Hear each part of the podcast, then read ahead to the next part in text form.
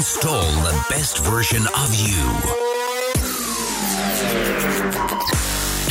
Eu, Upgrade Nation, fie că ne ascultați uh, live la Radio Guerilla uh, sau în reluare, ori pe podcastul Upgrade 100.live,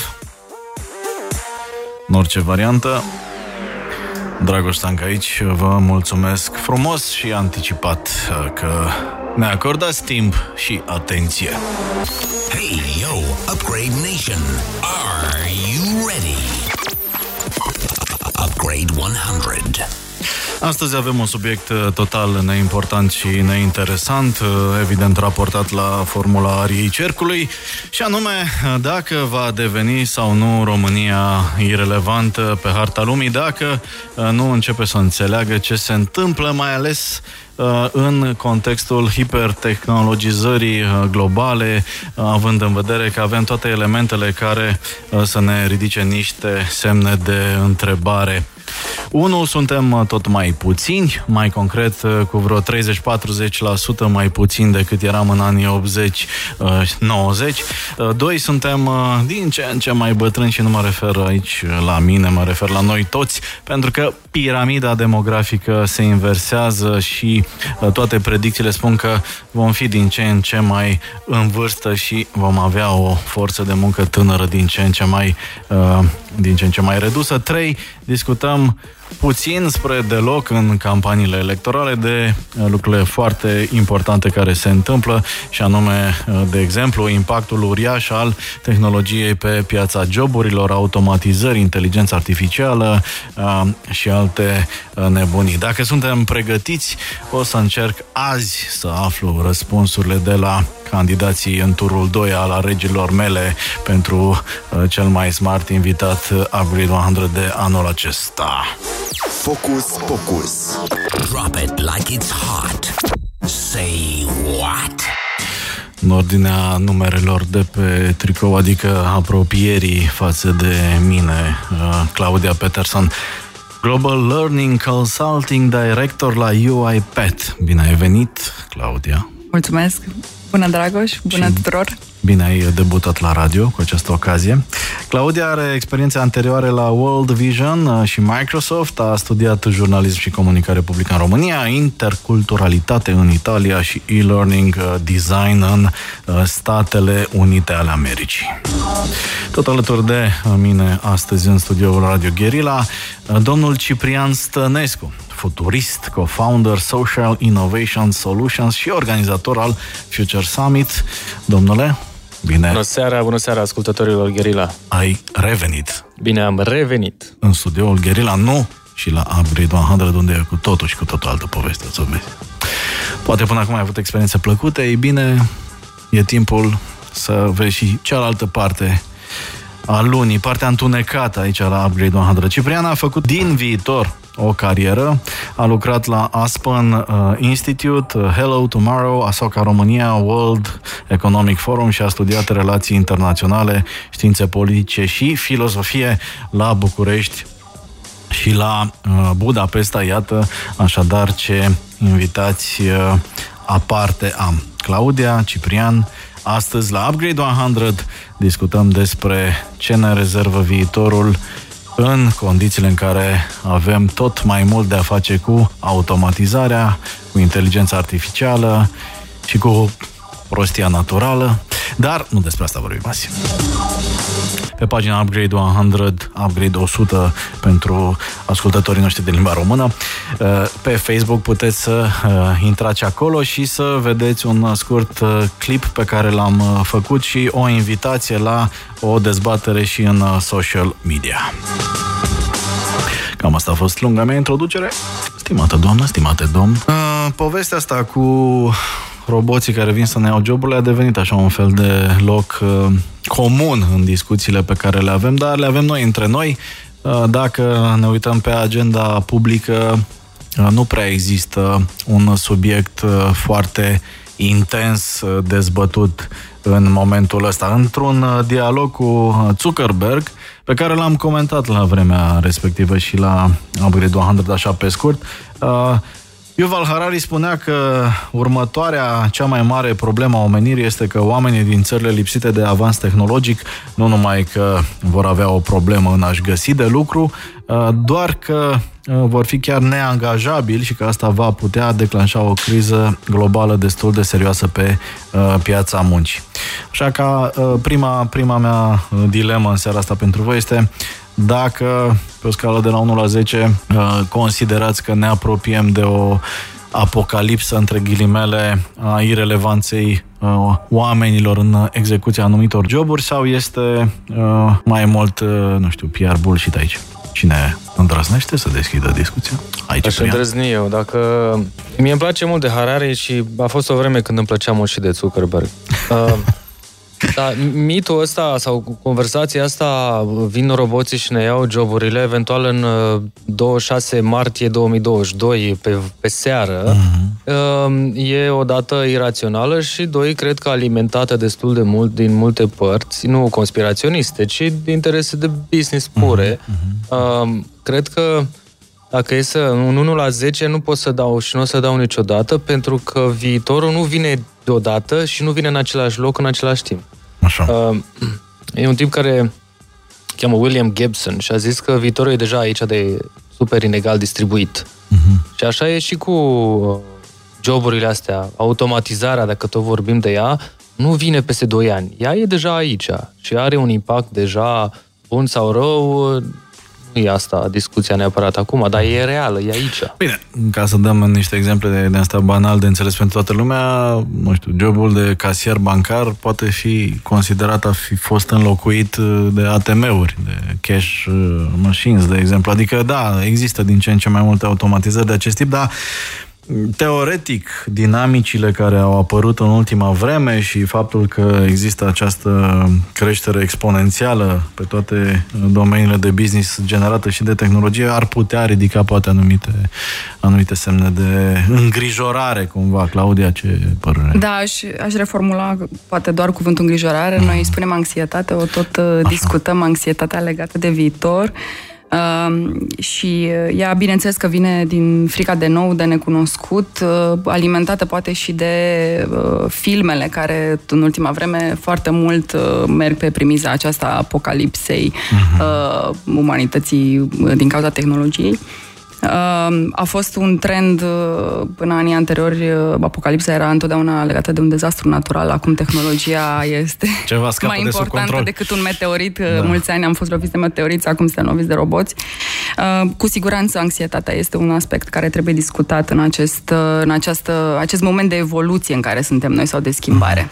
Uh-huh. Uh, și aș vrea să citesc, citez aici un, un studiu recent din uh, PwC care arată că 55% din cei pe care au intervievat ei uh, uh, au frica de a fi înlocuiți de roboți. Uh-huh. Uh, 18%, aici mă mut într-un raport Forrester, uh-huh. spune 18% din cei intervievați au o înțelegere clară a cum va arăta rolul lor, influența de automatizare Um, și 51% dintre cei intervievați uh, uh, le este frică uh, că își vor pierde uh, locul de muncă. Și un raport Forrester foarte important care duce sau Absolut, absolut, este absolut justificat. Sunt se întâmplă foarte multe schimbări cu care oamenii trebuie să aibă de a, de a, de, de, de a face.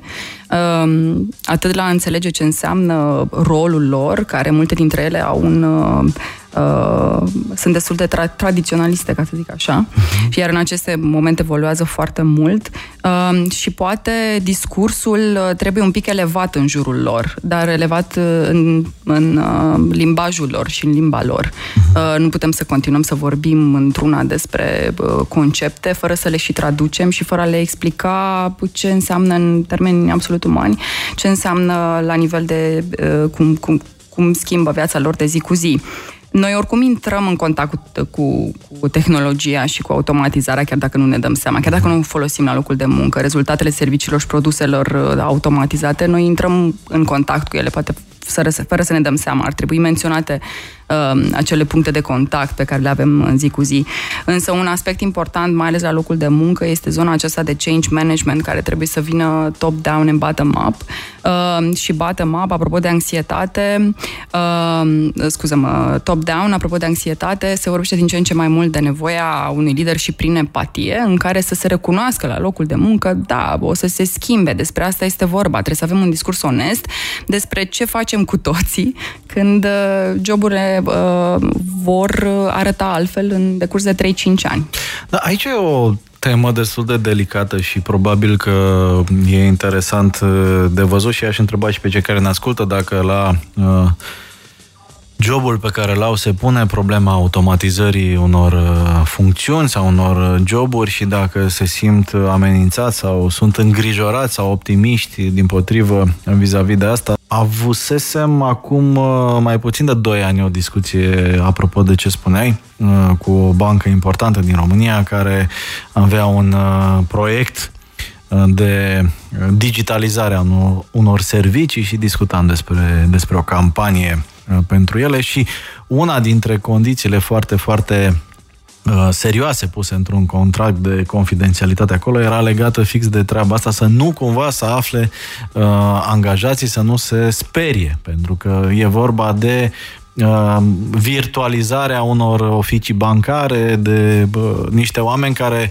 ar putea înțelege că rămân fără, fără job. Și aici e veșnica discuție dacă ajută în a uh, câștiga mai mult timp liber sau a se duce oamenii în, într-o reconversie profesională care ar putea cel puțin teoretic, să le facă viața mai bună sau în unele cazuri trebuie să privim adevărul în față și să recunoaștem că pur și simplu unele joburi devin irelevante. Ca să-ți dau un exemplu din domeniul meu de activitate, Uh, acum 15 uh, ani mă ocupam tot de media, dar făceam mult mai mult print și uh, TV și radio decât online, de care mă ocup de vreo 10 ani în exclusivitate.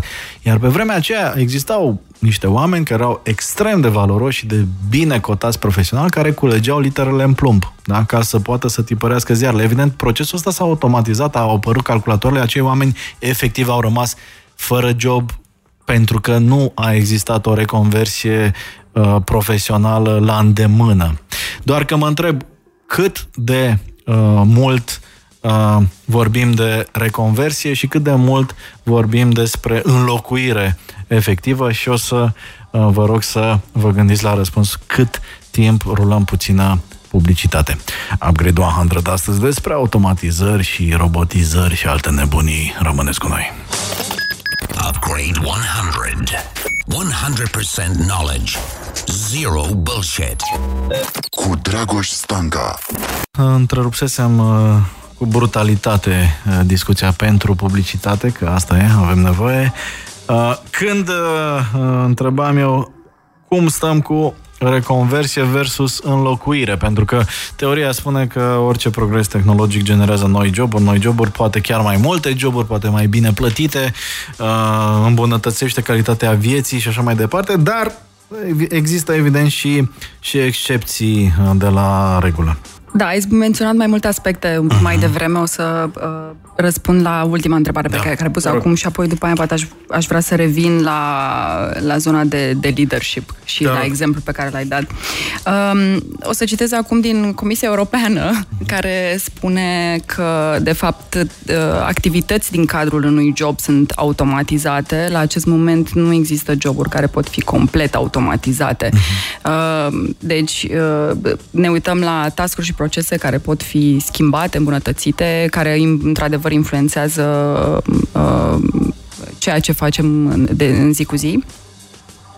Aceste aspecte influențează și modul în care ne raportăm la ele, uh, cum le folosim, ce uh, skill-uri și ce fel de educație avem nevoie ca să putem să gestionăm un astfel de uh, ecosistem sau digital cu care avem de-a face, în cazul în care suntem acolo, sau cum, cum ne pregătim să ajungem acolo în cazul în care lucrăm într-un, într-o companie sau organizație a cărei uh, transformare digitală este o, o, are o strategie clară și despre care se vorbește, pentru că nu cred că a fost uh, o decizie uh, foarte inspirată să nu vorbești uh, angajaților despre uh-huh. care este parcursul de transformare al portofoliului de servicii pe care le oferi clienților sau al modalității în care înțelegi eficiența și partea de operațiuni din, din cadrul unei companii.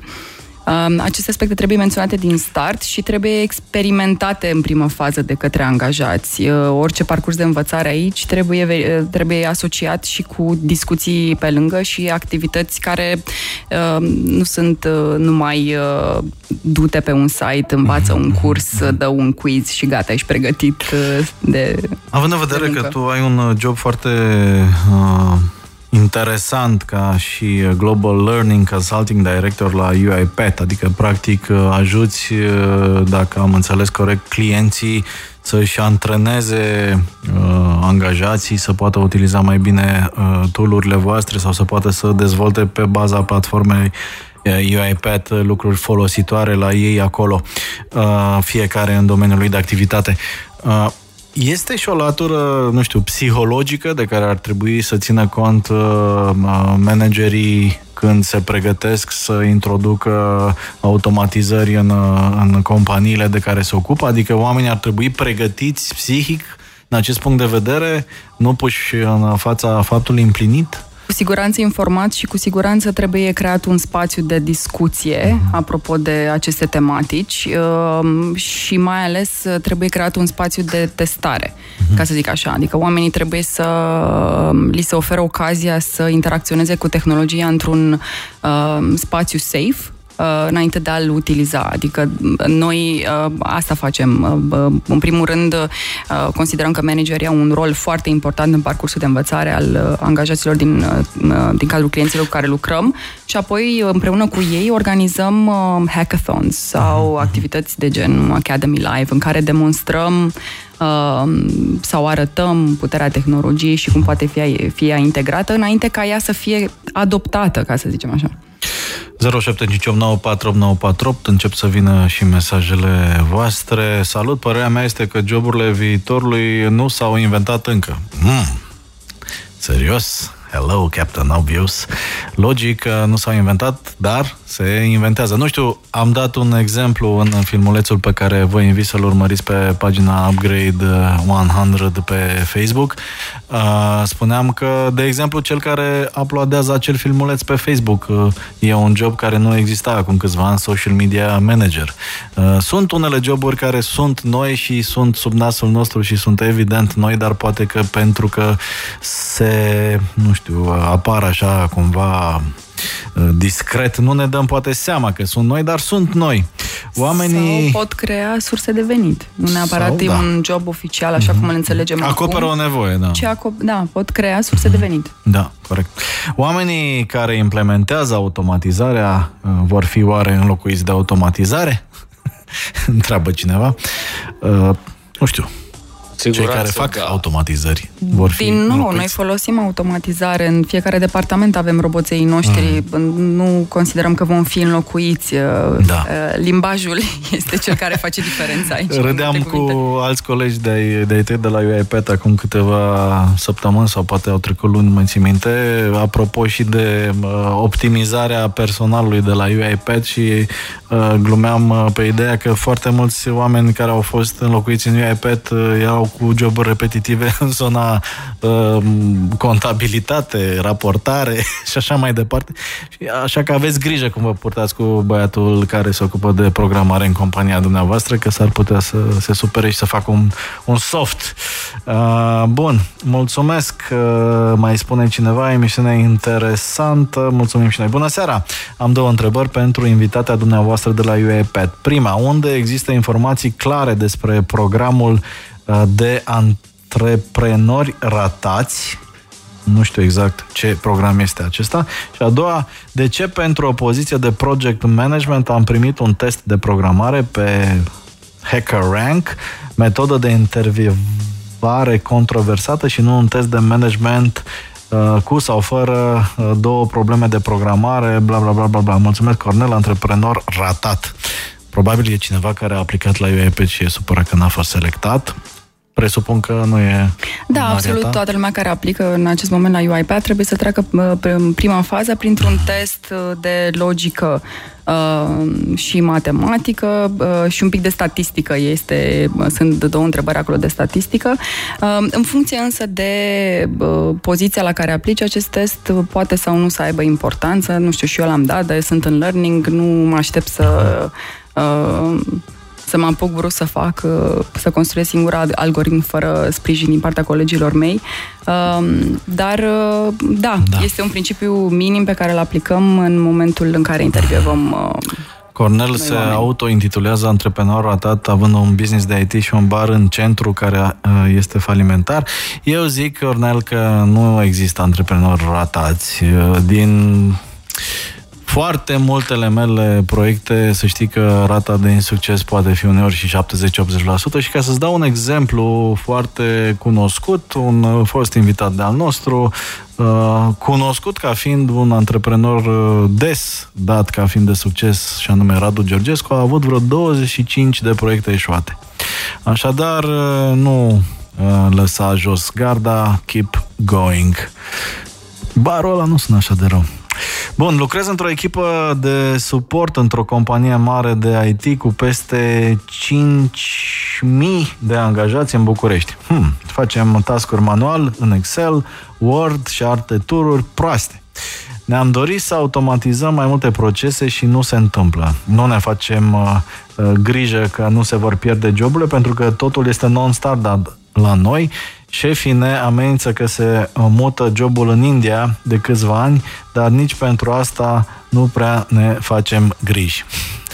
Ei bine, nu știu ce să spun, probabil că, așa după cum sună, inevitabil, la un moment dat și momentul ăla dat poate să devină foarte iminent, uh, s-ar putea să apară un element de disruption și să uh, nu mai fie cazul ca șefii tăi să-și facă griji. Sfatul meu, dacă e atât de uh, nașpa, pe cum spui, ar fi să uh, îți găsești un uh, job mai interesant.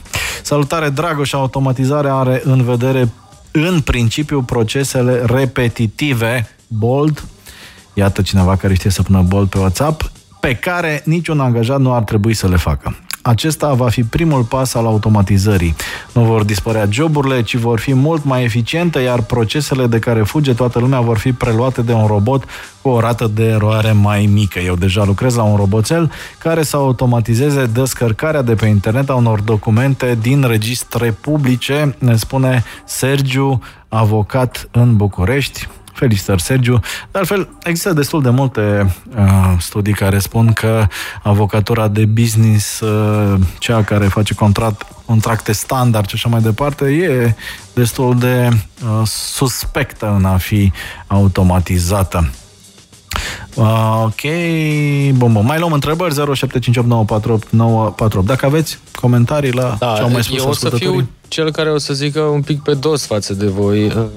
Sunt oameni care își pierd și își vor pierde în continuare joburile uh, și nu trebuie să excludem sau să nu vorbim despre asta. Unele tascuri sunt uh, automatizate și oamenii rămân în jobul ăla, dar sunt alte joburi unde asta nu va fi posibil. Uh-huh. Și aici nu vorbim doar de automatizare, vorbim și de robotizare, care e un pic altfel. Uh-huh. Uh, un exemplu clasic deja, de acum vreo două, trei luni, e din Spania, unde o doamnă uh, care lucra în uh, contabilitate într-o anume companie, uh, a fost uh, disponibilizată, să-i spunem așa, pentru că au introdus un, un software care i-a preluat întru totul tascurile. Da. Și a dat în judecată compania, așa a câștigat. Uh-huh. Și a trebuit să fie primită înapoi în job. De ce a câștigat? Pe baza Pentru că, ce? pe baza faptului că nu putea să fie dată afară în, pentru aceste condiții. Cum e și la noi? Codul muncii destul de specific. În România nu poți să dai afară o persoană pentru că ai găsit un software care să-i uh, facă tot task-ul. Fie refaci uh, departamentul, fie faci multe alte lucruri. Da. Așa că ce uităm, cred, să vorbim atunci când ne uităm la roboții vin și ne iau joburile, e partea de legislație. Uh-huh. De Uneori s-ar putea să nu ne poate lua da. joburile da. pentru că legislația protejează angajatul, ceea despre, ce e firesc. Da, un pic despre întâmple. anxietatea de care vorbea Claudia mai devreme. Uh, noi avem de câțiva ani, tot mergem prin țară, în total cred că am discutat cu vreo 7.000 sau aproape 8.000 de tineri, antreprenori sau antreprenori wannabe, vreo 25 de orașe despre viitor. Și ce am descoperit cu multă bucurie e că aceste conversații uh, le iau și ei acolo. E mult mai fain când le iau cu mai mulți oameni și când se întâlnesc la Roman sau la Slatina între, între ei, antreprenori și așa mai departe. Dar e mult mai multă înțelegere decât pare la prima vedere. Iar uh, câte joburi dispar și câte apar, sunt zeci de studii care ne zic câte și cum și câte ar putea să fie. Eu o să-mi folosesc acest minut ca să uh, continui candidatura pentru cel mai smart, parcă speaker. Rog, la, e, e, e turul 2 al alegerilor. Să vă zic că tot asta. ce zic eu despre viitor se va adeveri în 10 ani. Dacă nu e așa, puteți să aveți o conversație cu mine în 2030. Focus, să continuăm așadar de unde rămăsesem și anume de la uh, controversa dacă ne iau sau nu ne iau uh, roboții joburile. Care e verdictul dezbaterii noastre prezidențiale? Eu zic că vom lucra împreună și vom face treabă mai bună. Uh, o treabă pe care la acest moment uh, o știm și nu o știm, o vom construi împreună. Uh, cum zicea și uh, Daniel Susskind, autorul uh, Viitorul Profesiilor, spune locurile de muncă acum, dacă ar fi o plăcintă, în viitor e o plăcintă și mai mare, cu multe ingrediente, multe dintre ele nu le știm. Cam așa îmi imaginez uh, viitorul, un, un, o, un, o rețetă în care lucrăm împreună, practic. Mie, mi se pare uneori, sau mă rog, contrazic, contraziceți-mă dacă greșesc, că um, abordarea asta cu ori, ori e uneori, uneori greșită. Exact. În ce sens? Pentru că eu îmi imaginez în fanteziile mele în care am foarte mult timp să mă ocup de lucrurile care îmi plac cu adevărat, că uh, cumva robotizarea sau automatizarea va fi foarte asemănătoare cumva cu, nu știu, să dau un exemplu uh, comun, uh, a deține o mașină. Da? Adică așa cum nu alerg până la vama veche uh, sau nu merg cu căruța sau nu uh, utilizez un uh, mijloc arhaic, ci ajung în două ore jumate dacă dau blană vara, la fel cumva, într-un viitor pe care sper să-l prind, ar, aș putea, de exemplu, să-mi trimit robotul la muncă să-mi uh, facă joburile repetitive de dimineață. Nu știu, să sune la bancă, să facă schimbul valutar preferențial, să întocmească niște lucruri pe care cumva le fac uh, standard în fiecare lună într-o anumită zi, să trimită plățile uh, către stat, era să zic către doamna Dăncilă, dar nu mai e cazul.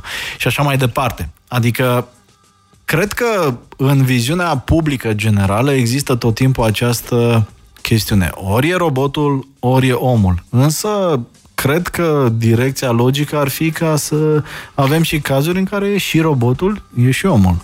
Și, și, și aș vrea să menționez că bă, noțiunea de robot, cumva, din nou, strică discursul cu, da, că nu e până un... la capăt, pentru că nu e vorba neapărat de un robot. Într-adevăr, sunt și multe mașini, mulți roboți fizici, uh-huh. dar uh, automatizarea se află și în spațiul uh, unui laptop, unui da. uh, desktop pe care îl folosești zi cu zi. Într-adevăr, avem cazuri în care clienții noștri, în momentul achiziționării sau în momentul dezvoltării unui roboțel, au dat nume și uh-huh. serbează ziua odată la an și așa mai departe. Există și situații de acest gen, dar asta nu înseamnă că el există fizic și uh, terminologia este de fapt uh, asistent digital. Da. Exact asta s-a întâmplat în domeniul meu de activitate, în advertising uh, digital. Uh, au apărut uh, softuri de advertising programatic care practic întâlnesc cererea și oferta și discută două ad servere, advertising servers, între ele. Jobul ăsta, acum șapte, opt ani, nu mai mult de atât, era uh, eminamente manual. Existau niște oameni care sunau alți oameni, care negociau un preț, uh, un număr de afișări de spații publicitare și așa mai departe. Uh, roboții, evident, nu trebuie priviți uh, uh neapărat sau în niciun caz ca niște uh, obiecte cu uh, mâini, picioare, ochi și așa mai departe. Ciprian? Și apropo de roboți cu sau fără mâini, uh, E o chestie care se cheamă human to machine ratio. Cât de mult lucrăm cu mașinile sau uh, fie că e automatizare, fie că sunt uh, telefoane mobile și așa mai departe. Uh, sunt uh, două studii pe care vreau să le pun aici pe masa gherila. Unul e că în maxim șase ani estimarea celor de la World Economic Forum e că undeva la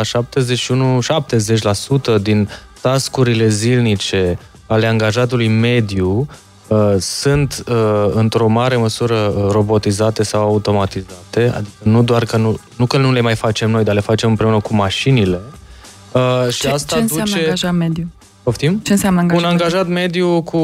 La 1,65 1,65-60 de kg, cam așa. Însemnând nu un angajat uh, în industria agricolă sau în wholesale uh, într-o țară uh, care nu ar fi în OECD. Dacă e să zic ce înseamnă pentru ei și pentru mine un angajat mediu. Poate nu e doamna din spatele blocului de la mine care vin de la magazin, dar cu siguranță ești tu. Sau Dragoș sau eu. Noi am fi oarecum angajați medii. Nu suntem mai angajați extraordinari. Nu, extraordinar de medii, da. Așa.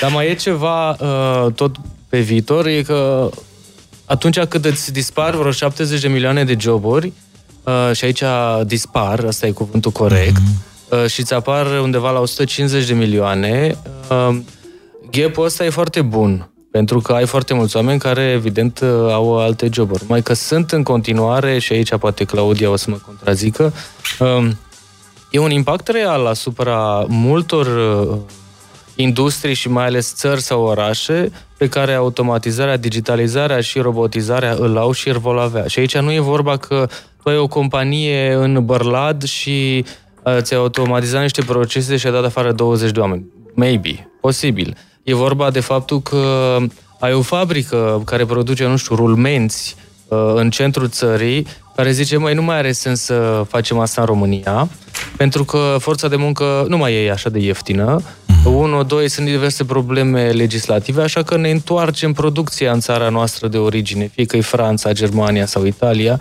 pentru că putem să facem asta. Pe mhm. termen scurt e un pic mai scump, să ai o fabrică aproape complet uh, digitalizată și robotizată, dar pe termen lung nu mai ai nicio problemă de transport uh, din România și așa mai departe sau uh, instabilitățile astea fiscale. Cu tot respectul pentru cei care sunt, au fost și vor veni, cred că România nu va intra într-un paradis uh, al stabilității legislative și fiscale. da. Da, vreau să-i răspund Ciprian că mi-a ridicat uh, Așa. ceva la fileu. Așa. Uh, vreau să spun că nu automatizarea e rea, așa, așa cum uh, cumva a descris uh, Oamenii Ciprian, ci ceea ce decizi să faci cu acea automatizare poate fi un aspect chestionabil. Uh, și ăsta este unul din aspectele pe care noi le avem în vedere când dezvoltăm strategiile de învățare în clienți și asta este o discuție pe care o am cu echipa mea. Apropo de rolul nostru ca și consultanți de învățare, este să, să, să schimbăm cumva mindset-ul oamenilor și să le spunem, ok, atât timp cât automatizezi și lași mai mult spațiul oamenilor, investește în oameni, iar transformarea digitală promisiunea transformării digitale a, cât a unui business este aceea că îți permite să-ți mărești portofoliul de servicii și de produse. Mhm. Îți permite să creezi mai mult, să faci mai mult. Când o companie, de obicei companiile, mă rog, ca dimensiune mici și mijlocii sunt cele care zic, ok, putem să evităm atunci costurile de angajat și de a avea un angajat și atunci o automatizăm. Dar dacă te uiți la cele care au o strategie, și acolo e un win, uh, un câștig imediat, dar cele care au o strategie de dezvoltare pe termen lung, mhm. spun, ok, automatizăm și ne preocupă reconversia profesională a angajaților noștri, pentru că cu această, în acest pas al transformării digitale uh, este de fapt un început, iar uh, ce urmează după presupune că în continuare avem nevoie de acești oameni. Uite, este un moment bun, poate după publicitate, să vorbim despre cum arată economia digitală a României, da. pentru că nu, aici stăm până la urmă. Upgrade 100. Focus.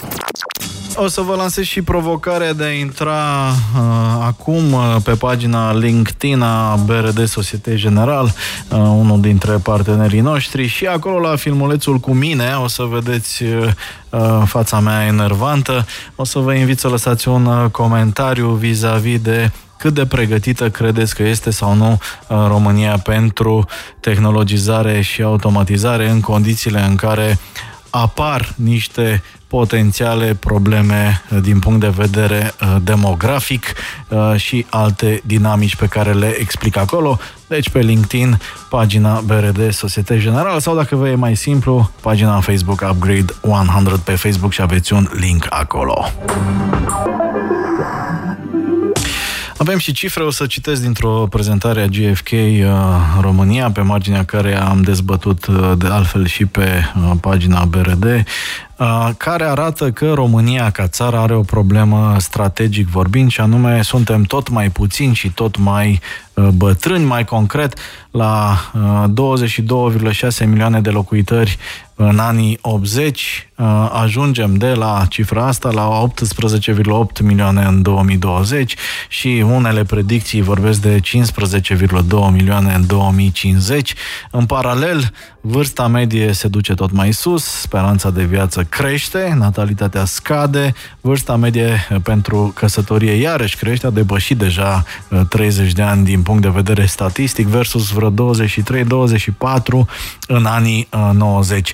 În plus, doar 25% dintre români au studii superioare versus peste 40% uh, media în, în Uniunea Europeană. Deci, dacă suprapunem peste toate aceste tendințe demografice, uh, globalizarea, explozia tehnologică, migrația forței de muncă, creșterea inteligenței artificiale și a uh, diverselor altor consecințe, s-ar putea să avem niște motive întemeiate de îngrijorare și niște motive întemeiate să ne uităm ca țară la o strategie despre care, iată, nu se uh, prea discută în campaniile noastre electorale. Aici ne preocupă alte lucruri și anume dacă e area cercului sau area discului și alte uh, uh, nebunii. Uh, Ciprian, Claudia, cum simțiți voi că suntem noi, dacă suntem pregătiți din punctul ăsta de vedere, poate și uh, comparativ cu alte țări pe care hai, hai să ne uităm studiat. un pic dacă e comparativ. Uh, de curând a apărut indicele economiei și societății digitale uh, al Comisiei Europene și din păcate stăm iarăși pe penultimul loc, apoi dacă e penultimul putea să fie și ultimul, că tot aia e. Uh, Uh, din păcate, două treimi din români nu au competențe digitale de bază, mm-hmm. undeva la sub 10% au competențe digitale avansate și aici nu vorbim doar despre un grup select de tineri și toți au. Este, din păcate, împărțită pe aproape toate categoriile de vârstă. Stăm un pic bine la câți angajați în, în ITNC avem, undeva la uh, 2% față de 3,7 media, ceea ce înține e bine, prost e că added value în economie nu e neapărat foarte mare. Uh, în și... ce sens? Pentru că mai mult prestează pentru da, da, da. afară, da. nu? Sau... Iar uh, dacă te uiți la cum arată business-urile din România, IMM-urile, că uh-huh. mai mult despre asta încerc să, să discut, uh, în termen de câtă tehnologie au, cât de sus au tehnologia în, în cadrul proceselor lor de producție și nu numai, suntem iarăși pe penultimul loc Uh, sub 8% din companiile din România au reușit să facă online sailing, uh-huh. Uh, sales, uh, față de o medie de 17%, pe care noi, bulgare și încă două țări dăm în jos. Că online uh, sailing facem uh, online cu toții sales, foarte, foarte, mai ales pe da. Facebook uh, sailing. Și, între 9 și, și 5. M-aș uita la cifrele alea de care ne există mai devreme cu populația în descreștere M-aș uita la ce populație e în creștere însă. La 2030, cea mai numeroasă categorie de vârstă e 60+. Plus. Da. Asta acum putem să o luăm ca o problemă, zicem. Aoleo. Toți trivializez, nu? Toți pensionarii și ce să iasă și politica și așa mai departe. Păi stai puțin, că noi o să fim pensionari, te rog Nu, frumos. că eu în 2030 încă nu sunt activ, poate voi, nu știu, da. Uh-huh. Uh, ce e foarte mișto, asta e o oportunitate gigantică de business. Pentru că tu ai acest uh, silver economy, această economie pentru oamenii de 60, de plus 60, care unii sunt la pensie, știi? Și care au, nu mai sunt săraci, pensionarii care da. se stau la coadă și către care companii ca UiPath și altele pot să vină cu servicii super faine. Bine, probabil că um, habitul la 60 de ani peste 30 de ani va fi echivalentul uh, celui de 40-45 acum, adică preocupările, um, exact. speranța de viață crește, în general sănătatea se îmbunătățește. Și cred că și uh, anul uh, în care te poți pensiona o să fie o un pic avansat. Mute, da. și păi nu cât... o să mai avem sistem de pensii funcțional, deci trebuie să-l urci. Da. Da. Most probably, sistemul actual care este gândit pe o speranță medie de viață mult mai scăzută decât cea reală, uh, nu are cum să uh, se susțină sau autosusțină. 0758948994 uh, primim multe mesaje legate de spaima de a-ți pierde sau nu locul de muncă. Nu mă tem că îmi voi pierde locul de muncă, sunt communication manager. Nu sunt consultant de produs și de vânzări. Nu, dacă te perfecționezi în continuu, nu ai cum să îți pierzi jobul în fața roboților. Sunt avocat. Bună seara, dragilor! Teama de automatizare și digitalizare nu prea.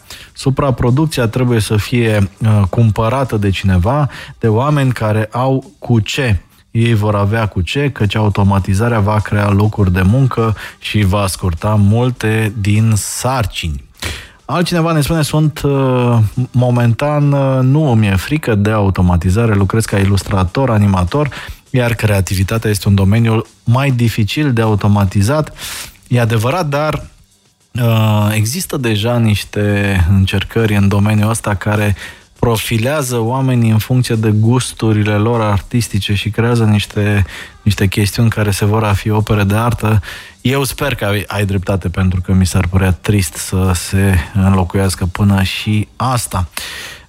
Așa, peste tot pe unde am fost în lumea asta, dacă am rostit România, toată lumea care știa de România știa că este o țară, a, Dracula sau Nadia Comaneci și asta e că este un mesaj de mai devreme. Ștefan, folosesc acum un roboțel de dictare ca să vă zic că mie uneia nu mi este frică să-mi pierd jobul, deoarece lucrez la un restaurant, iar atâta vreme cât voi servi oamenii, aceștia vor dori să fie serviți de alți oameni, unde roboți.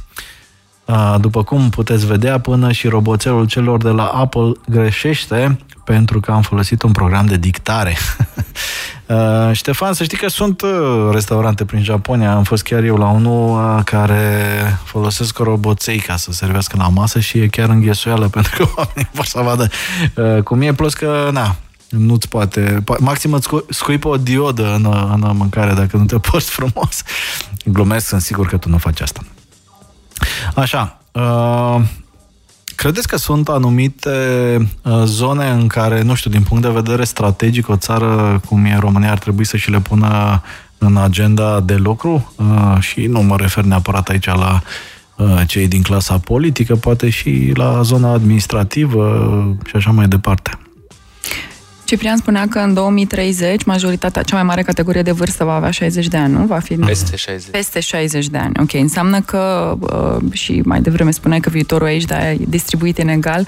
Acum este momentul să investim pentru, uh, pentru acea perioadă 2030 cu um, uh, acum este momentul să facem acele parteneriate public-private care sunt absolut esențiale. Uh, nu este o responsabilitate doar a uh, statului sau doar a companiilor sau sau uh, e o responsabilitate împărțită, inclusiv uh, a individului. Toată lumea trebuie să contribuie în acest nou model în care cu toții trebuie să realizăm că avem de contribuit și avem de adus ceva pentru ca să ne fie bine în 2030. Sunt uh, țări pe care le admiri din punctul ăsta de vedere, care fac lucruri foarte concrete ca să se pregătească Da, uite, asta? de curând am văzut un articol, Finlanda mm-hmm. investește acum în a trăinui toată populația atenția pe uh, AI education. Uh, pe un model foarte simplu, îi spun, uh, e suficient și să trăinuim, să știm că trăinuim cu succes 1% din populație și în fiecare an vom mai adăuga un anumit procent. Să căutați acest articol, e foarte interesant cum a fost comunicat și cum a investit și parteneriatele care s-au făcut în Finlanda. La fel, la fel spun și de, și de România. Sunt, sunt modele modele care se, se întâmplă chiar acum uh, în uh, Dubai sau în Singapore, în care statul subvenționează programe de învățare și de upskilling a uh, populației și se uită la populație în func- adică și pentru cea pe care o pregătește să intre pe piața de muncă, dar și cei care uh, au nevoie de o reconversie profesională. Ok. Ciprian?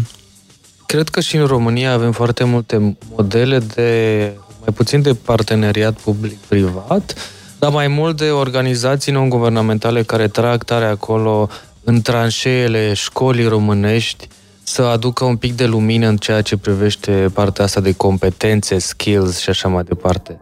Uh, depinde însă, cred, ce înțelegem prin competențe. Uh, sunt foarte mulți care zic sau vorbesc despre competențe digitale și nu neapărat că uită, dar nu pun atât accent pe celelalte tipuri de competențe, uh, mai puțin digitale, cum ar fi uh, creativitatea, autodisciplină, flexibilitate Colaborarea cognitivă virtuală, și așa mai departe. Virtual. Uh-huh. Așa că ce e uh, important pentru viitor e să vedem cum putem să punem uh, și aici mai mult accent. Am fost uh, acum două weekenduri într-o conversație absolut extraordinară la Iași, cu vreo 1100 de profeso- profesoare și vreo 100 de bărbați. A, a fost uh, senzațional să vorbesc cu 1000 de oameni deodată. Așa. A, să vorbim despre... utilizând tehnologia, evident. Să vorbim despre cum integrează ei la clasă uh, skill-uri cum ar fi colaborare în spațiu virtual, care e pur tehnologică, dacă vrei, uh, și uh, teamwork sau inteligență emoțională. Și eu am plecat de acolo plin de speranță. E adevărat că erau o mie de profi veniți uh, și care erau deja activi și vroiau să facă lucruri. Dar sunt o mie, o mie de profesori din nord-estul țării înțelegeau valoarea acestui nou uh, tip de skill sau de competențe. Acum, treaba noastră din partea asta, mai puțin a statului și mai mult din privat, e să vedem cum putem să lucrăm și noi cu ei, uh, atât cu statul, guvern, autorități locale, dar mai ales cu oamenii care sunt acolo, profesori și așa mai departe. Da, UiPath chiar face asta uh, și ajutăm din mai multe direcții uh, și o să am și pe lângă vorbi despre UiPath, am aici și anumite argumente. Um, UiPath Foundation și programele pe care le avem uh, ajută, în primul rând, profesorii să utilizeze curicule care se uită la a preda Uh, da, automatizare. Uh, dar sunt, uh, cum spuneai și tu, acestea trebuie să vină la pachet și cu înțelegerea unor noi competențe care sunt absolut vitale pentru viitorul locului de muncă, viitorul muncii, ca să zic așa, pentru că nu numai cunoștințele tehnice sunt importante, ci și dinamica la locul de muncă cu colegii și cu clienții tăi, poate eventual. Uh, un aspect aici important uh, uh, pe care aș vrea să-l menționez este că uh, observ foarte des uh, uh, opreliște legate de limbă și limbaj. Tehnologia are un limbaj care nu este neapărat în limba română. Uh, poate că problema principală, de exemplu, pentru copii sub 14 ani este într-adevăr limba. Uh, noi venim cu curicule și cu traininguri uh, și inclusiv uh, um, conceptele pe care le, le propunem sunt foarte avansate. Avem nevoie de un limbaj pe care trebuie să-l dezvoltăm poate împreună. Și în al doilea rând, spuneai de profesori, avem curicule adaptate și pentru universități și semnăm parteneriate direct cu universități la nivel global Um, cu care, uh, um, pe care le ajutăm să utilizeze și să insereze curiculele direct uh, în uh, curiculele lor oficiale.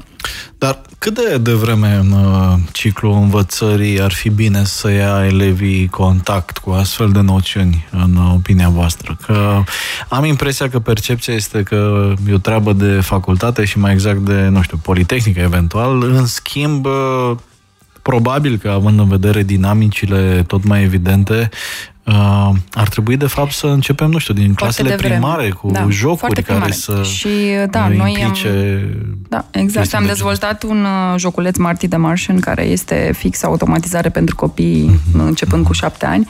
Aș vrea, uh, chiar acum, săptămâna trecută, cineva mi-a spus, știi că de fapt Tetris a fost inventat de Microsoft ca să, te, ca să testeze un pic uh, abilitățile de învățare și să te învețe să uh, uh, utilizezi comenzile de bază. Uh, da, prin jocuri și sunt foarte multe jocuri, am și eu un copil și uh, învăț cu el uh, prin intermediul aplicațiilor. Um, sunt jocuri care te ajută să uh, înțelegi uh, tehnologia la nivel de intuiție. Da.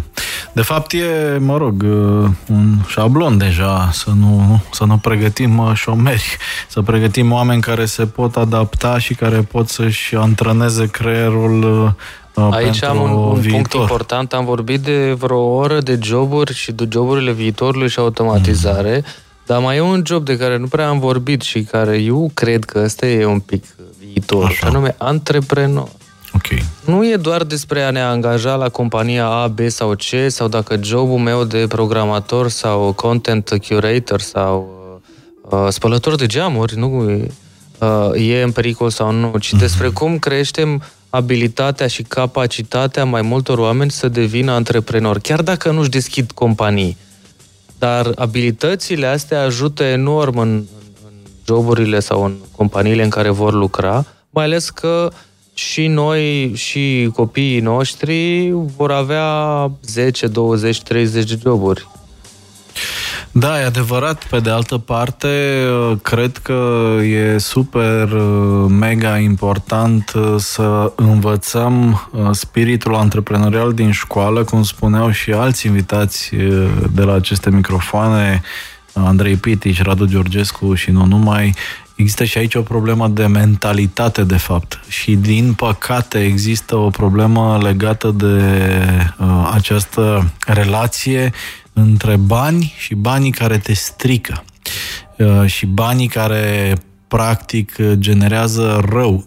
Asta e o percepție cu care venim din trecut uh, și se pare că o bună parte din părinții uh, care uh, educă astăzi copii încearcă să inducă această atitudine, cred eu, foarte, foarte greșită, că banul e ochiul dracului, știi cum se spune? Uh, și chiar Radu Georgescu spune că e foarte cumva neplăcut, impresionat de povestea asta când merge prin licee, că tot timpul are de răspuns la această uh, chestiune. Păi și dacă ai bani, nu uh, o iei pe ulei, pe românește? Noi în fiecare primăvară, cum vă ziceam, mergem vreo 25 de orașe uh-huh. care avem două programe uh, în antreprenoriat și unul e cu bani murdari și o să sune Yeah. ciudat acum, dacă tot am făcut teaser. Zi. E că atunci când vorbești de ceva numit antreprenoriat social, vorbești cu, adesea cu oameni care vor să facă bine și fie ca un ONG, fie că vor să ajute. Și atunci când introduci paradigma poți să faci și bani din asta, poți să trăiești din asta, poți să faci o carieră de antreprenoriat social, foarte mulți oameni zic, a, nu, ăștia, nu, nu, nu, noi nu ne atingem de bani, nu e, e mordar. Și asta vedem inclusiv la antreprenori. De exemplu, uh, Claudia e, e mentor în, cara, în Future Makers, unde luăm în fiecare an aproape 60 de echipe în incubare, stăm cu ei vreo șase luni și inclusiv aici uh, sunt uh, tineri antreprenori care uh, poate că nu zic asta, dar le-a fost impregnat uh, din cultura școlii sau cultura noastră că ori fa- ca să faci bani trebuie să fii un pic șmecher. Da. Ceea ce eu aș zice, da, trebuie să fii un pic șmecher, dar să-ți înțelegi Un pic partea asta șmecher în de- sens pozitiv, da. E, putem să fim șmecher bun, nu trebuie să fim șmecher Bine, răi. pe de altă parte, e povestea asta că există credința asta că nu ai cum să faci bani și să rămâi 100% cinstit. Și aici vin probleme mai profunde legate de percepția uh, uh, socială, dacă, dacă vreți, pentru că practic asta uh, vine și ca urmare a proaste administrări uh, sociopolitice de care am avut parte, din păcate, în, uh, în ultimii ani.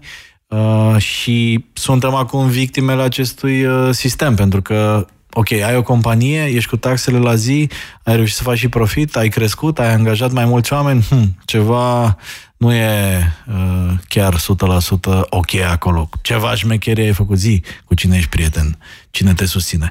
Și aici e o poveste gravă cumva de mentalitate cu care mă tem că o să mai avem ceva de uh, luptat până când o să, o să depășim momentul. Sunt foarte mulți antreprenori pe care vedem în România, tineri sau antreprenori la început de drum, care sunt uh, uh, sau pentru care antreprenoriatul sună un pic cam ușor. Asta uh-huh. e partea elaltă a medaliei sau reversul medaliei care zice da, e foarte cool să te faci antreprenor, dar vezi că nu e chiar așa ușor, mai ales într-o țară ca România.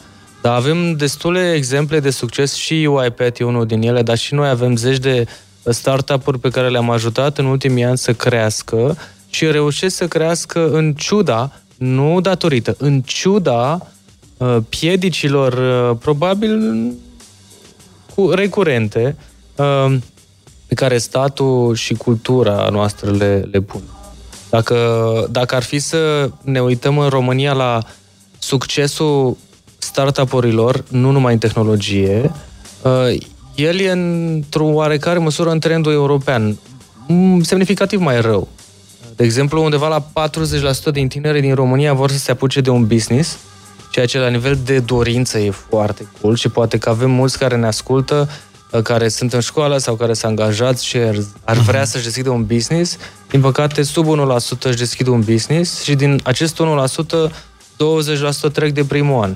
Deci problema e, avem da. un pic de dorință, mai trebuie să lucrăm un pic la mm. know-how. Bine, pe de altă parte, rata de insucces uh, e în general mare în uh, zona de antreprenoriat peste tot în lume. Clar, și numai nu ca... e neapărat rău că din mai cei, dai cu din capul cei de care preț. Își care eșuează în România, uh, uh, procentul de oameni care se întorc să mai facă un business e atât de scăzut. Uh-huh, uh-huh. Pentru că nu, tu ai o cultură în care dacă ai dat kicks, nu mai poți să te apuci de chestia aia niciodată. Da. Hai să vedem ce spune lumea pe pagina BRD Societe General, unde am lansat pe LinkedIn, atenție, o provocare vis-a-vis de uh, povestea cu robotizarea. Uh, Viorel Dudău, uh, Social Media and Content Strategist la Dreams Time, spune că oamenii încă stăpânesc uh, lumea în care trăiesc, asta însemnând că decid ce se întâmplă cu ei și cu viitorul lor. Întotdeauna, în fața unei amenințări, oamenii vor alege să se protejeze. Ce înseamnă asta? Americanii s-au simțit amenințați de imigranți și de dispariția joburilor, așa că au votat Trump. Britanicii s-au simțit uh, amenințați de imigranți și au uh, votat Brexit. În momentul în care oamenii se vor simți amenințați cu adevărat de roboți, vor vota o soluție care să-i protejeze. Uh, iată, Viorel Dudău uh, lansează o, o direcție interesantă. S-ar putea ca în viitor să vedem, nu știu, mișcări politice, poate care să fie anti-tehnologie, anti-inteligență artificială. Credeți că ne putem duce în zona asta? E un curent din ce în ce mai puternic, uh, odată de uh, mișcări politice verzi, uh, care și din, un, din acestea unele pot să devină radicale uh, și cred că în viitor o să avem o mișcare anti-roboți, nu știu dacă o să-i spună chiar uh, MAR, sau mișcare anti-roboți. Poate cine știe ce am născut în seara asta aici. Ai protejat la OSIM deja? Zi. Nu, da, e o idee bună. Dar tu ai, ai, Gândește-te așa, dacă ai uh, sindicate, rolul sindicatelor care este în principal? Să protejeze drepturile salariaților. Dacă ai un sindicat sau o mișcare politică, politico-sindicală într-o țară oricare, poate în America Latină, care uh-huh. spune noi simțim uh, și studiile poate că o să arate, sau unele studii o să arate, că în următorii, nu știu, 10 ani o parte din joburile oamenilor din sindicat o să fie scoase pentru că o să pună niște roboți care o să facă mașinile alea. Da. Ce o să facă atunci sindicatul respectiv? Nu cumva s-ar putea transforma într-un nou tip de uh, mișcare politică pe care am mai avut-o pe la începutul secolului 20, care lupta pentru dreptul acelor, acelor salariați, acelor uh, muncitori, dacă vrei, uh, amenințați de anumite... Da. Găsisem într-un articol din New York Times o abordare foarte amuzantă. Era un protest uh, al uh, unui sindicat împotriva apariției betonierelor că o să lase oamenii care amestecă ingredientele fără joburi. Tot de pe pagina BRD de LinkedIn, unde am pus un filmuleț pe tema emisiunii de azi, Victor Vrânceanu, Găsta Sporturilor, spune vor dispărea cam toate meserile care țin de științe exacte și va rămâne uh, pe mâna omului uh, jobul care implică o doză de creație, pentru că algoritmul nu are condei. Ciprian Boițan spune, dacă robotul vrea să lege diverse bucăți care compun o activitate de birou, nu este niciun pericol pentru existența unui om în continuare în acel job. Dacă se dorește înlocuirea acelor bucăți de activitate, mai exact programele informatice diverse care ar trebui să compună acea activitate, atunci omul e posibil să iasă din schemă. Ia să mai vedem. Uh, Iulian Enache spune deja domeniul financiar se adaptează din mers, angajații din bănci dispar concomitent cu introducerea de noi programe de inteligență artificială. La fel în retail văd firme uh, mari care accelerează în direcția caselor cu autoservire, mașini autonome uh, care dispar care duc la dispariția meseriei de șofer pe zona de creativitate. La fel, văd diverse încercări interesante de urmărit modul lab, de exemplu, nu știu exact ce e, dar Vă așteptăm în continuare și pe pagina BRD Societe General pe LinkedIn. Atenție, încă puțină publicitate și revenim. Upgrade 100. Find us on Facebook, Instagram, LinkedIn and YouTube. Ne spune cineva uh, pe WhatsApp uh, ce e amuzant în această fază a discuțiilor despre automatizare este că cei care se plâng acum că își vor pierde uh, jobul sunt acei care se plâng că jobul e prea plictisitor, repetitiv și prost plătit.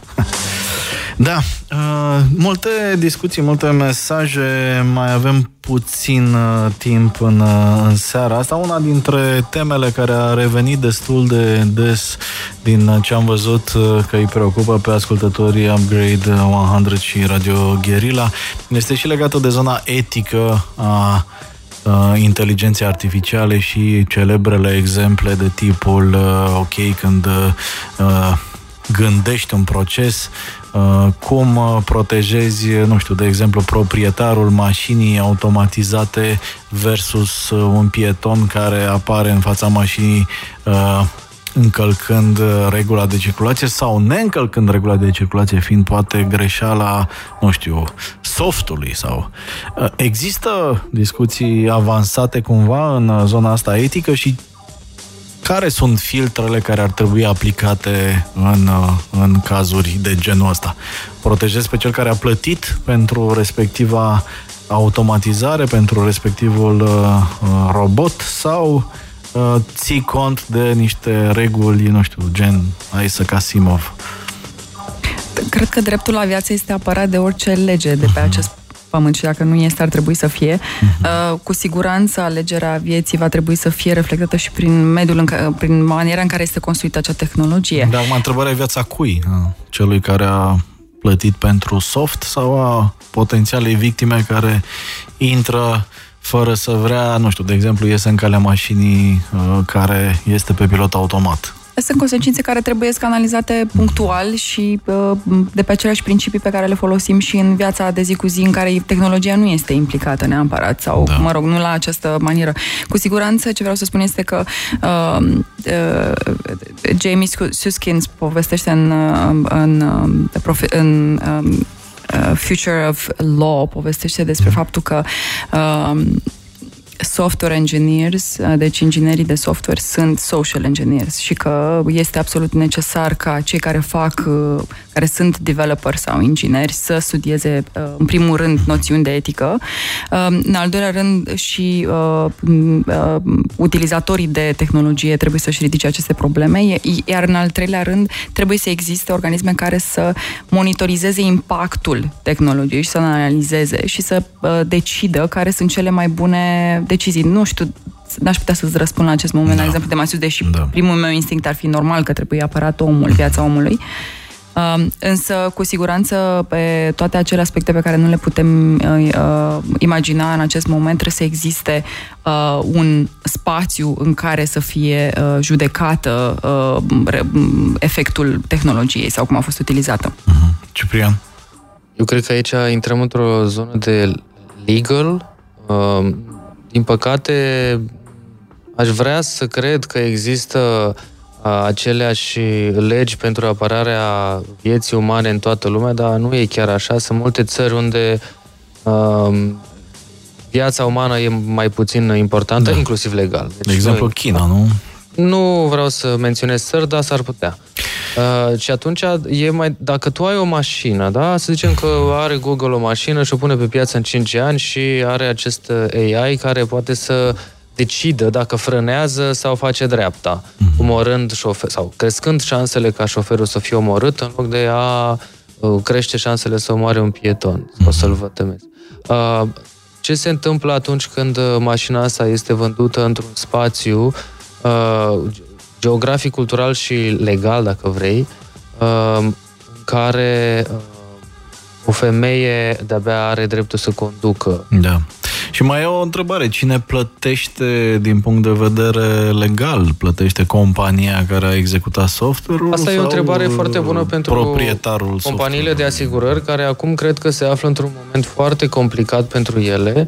Ce se, dacă de mâine un sfert din mașinile din lume ar avea capacitatea de a frâna automat în cazuri de accident, uh-huh. cred că multe din aceste companii și-ar pierde foarte mult uh, putere și bani. Pentru că dacă uh, like, multe din aceste companii trăiesc din polițe de asigurare ne, neutilizate. Dacă nu mai... Adică nu prea are sens să-ți faci... Știi, înțelegeți? Mm-hmm. E destul de tricky pentru toată lumea, nu numai pentru partea legală. În sensul în care devine obsolit să ai o asigurare câtă vreme ai plătit mai mult pentru o mașină care te asigură tehnic, tehnologic, uh, by nu, default? Cred, sau? Nu, imaginează că în loc să plătești 10 polițe, plătești una.